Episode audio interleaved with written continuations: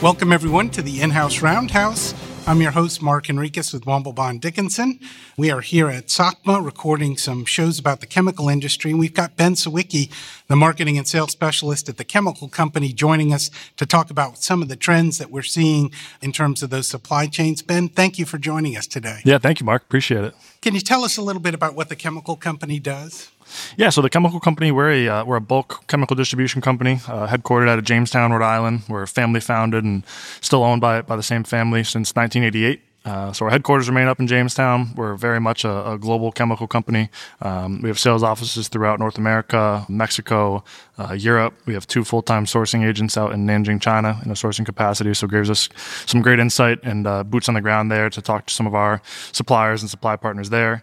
Primarily industrial commodity chemicals. Uh, historically, things like plasticizers have been our, our, biggest product line. We also do various acids, alcohols, oxo alcohols, agrochemicals, getting a bit more into the food space now. Historically, you know, big bulk quantities, rail cars, tank trucks, things like that. We've had an expanding LTL and, and package business and totes and drums and things like that here recently, which has been exciting. Um, but no, it's great to great to be here, great to be at the show, and, and appreciate you taking some time for us. Absolutely. Um, we were chatting a little bit earlier about everyone's talking about Ukraine and the impact that that may have, and which is on top of all the COVID stuff we've been experiencing for two years.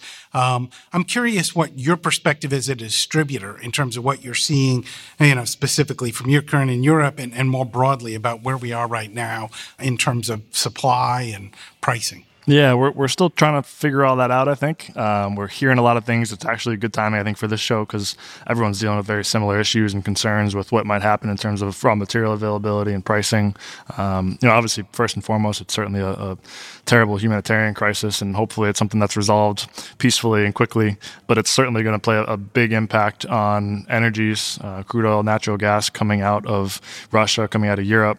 Even if your products aren't directly produced in Europe, you obviously, I'm, I'm, assuming, have some sort of reliance on a European supply chain, even if it's just what's happening with the European markets as a competitive landscape for the U.S. produced products. So we're certainly starting to see things shake out, starting to hear about some potential concerns on supply on a lot of various products. Um, TCC being very out, early on in the supply chain, we sell things that are really directly derived from crude oil and natural gas. So we're seeing direct impacts of what uh, limitations or price increases on crude and natural gas might bring versus some companies who might be listening that may be four or five steps removed that may not have a clear picture of how it's going to impact things. But certainly something to keep a close eye on.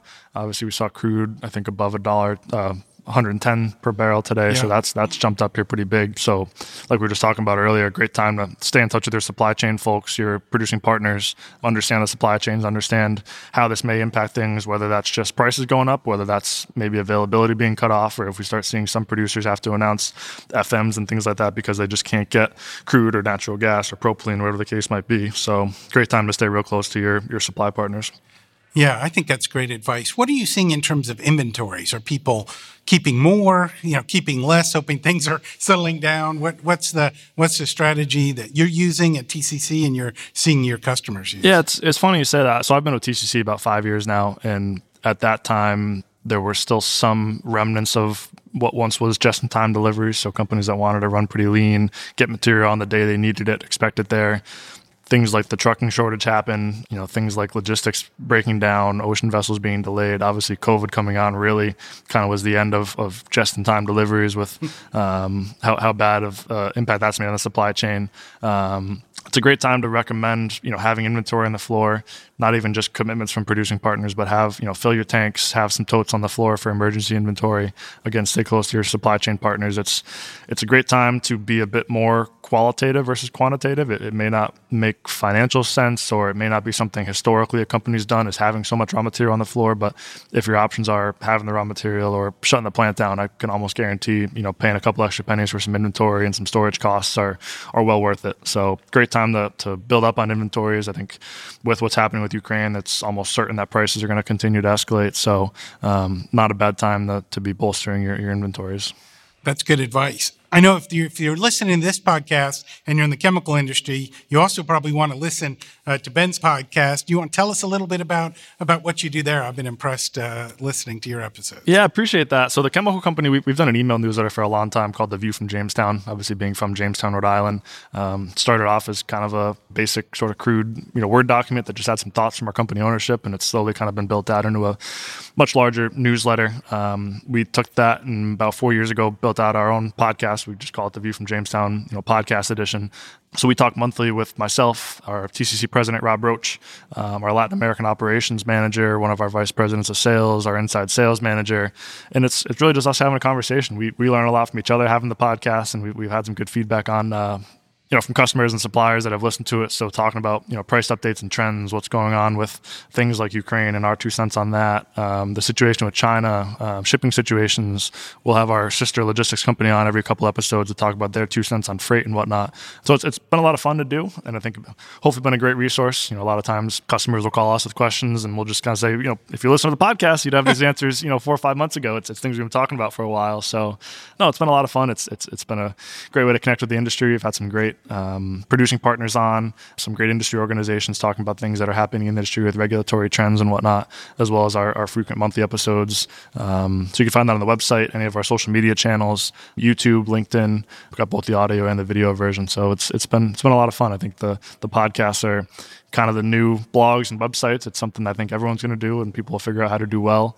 Um, so it's, it's been a good time. That's great. No, congratulations on it. I think Thank you. great great product. Last question I wanted to ask is around sustainability. I know that's an area where TCC's been devoting more attention, and we've been hearing more about it here at, at SOCMA from a number of folks. Do you want to tell our listeners a little bit about what you're doing in that area? Yeah, sustainability has been uh, an interesting topic the last couple of years. I think for some people, it's sort of become this buzzword that you know you're, you're sort of expected to be sustainable and have sustainability programs, and uh, maybe some people's obviously it's important, but I think it's it's been so thrown at everybody that sometimes people's eyes may glows over a little bit, and it's kind of just this marketing tactic and whatnot. But there are companies making legitimate efforts and changes and policies in place to grow their sustainability programs. Um, TCC obviously being you know relatively non-asset based, we don't own plants and trucks and whatnot, so a lot of it boils down to relying on our suppliers and working with our suppliers to see what they're doing, how we can better help their initiatives and promote their initiatives, whether it's things they're doing to improve their plant processes or new products that are being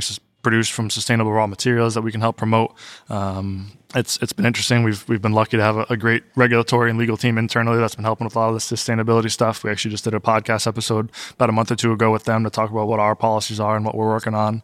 You know, we're glad to be EcoVadis silver medal certified, so we just got that this year, which is a, I think a great show of our efforts towards sustainability. Um, sure so yeah, it's, it's, it's, something that's very important. You know, there's there's some lofty goals out there with being carbon neutral and using 100% raw materials by certain dates and whatnot. A lot of companies are putting it out there. We hear about it more and more. Um, I think it'll be a little bit till we figure out what are realistic goals and what true sustainability looks like. And you know, using more of these green chemicals and things like that, it's still a very new thing. You know, some of these bio-based materials or renewable-based materials. It's, it's been an interesting topic, but something we're going to hear more and more about. It's a great time, I think, to at least have the conversation internally with what sustainability looks like. You know, one thing we've talked a lot about is having data driven sustainability processes so it's not just a buzzword it's not just something we put in our emails.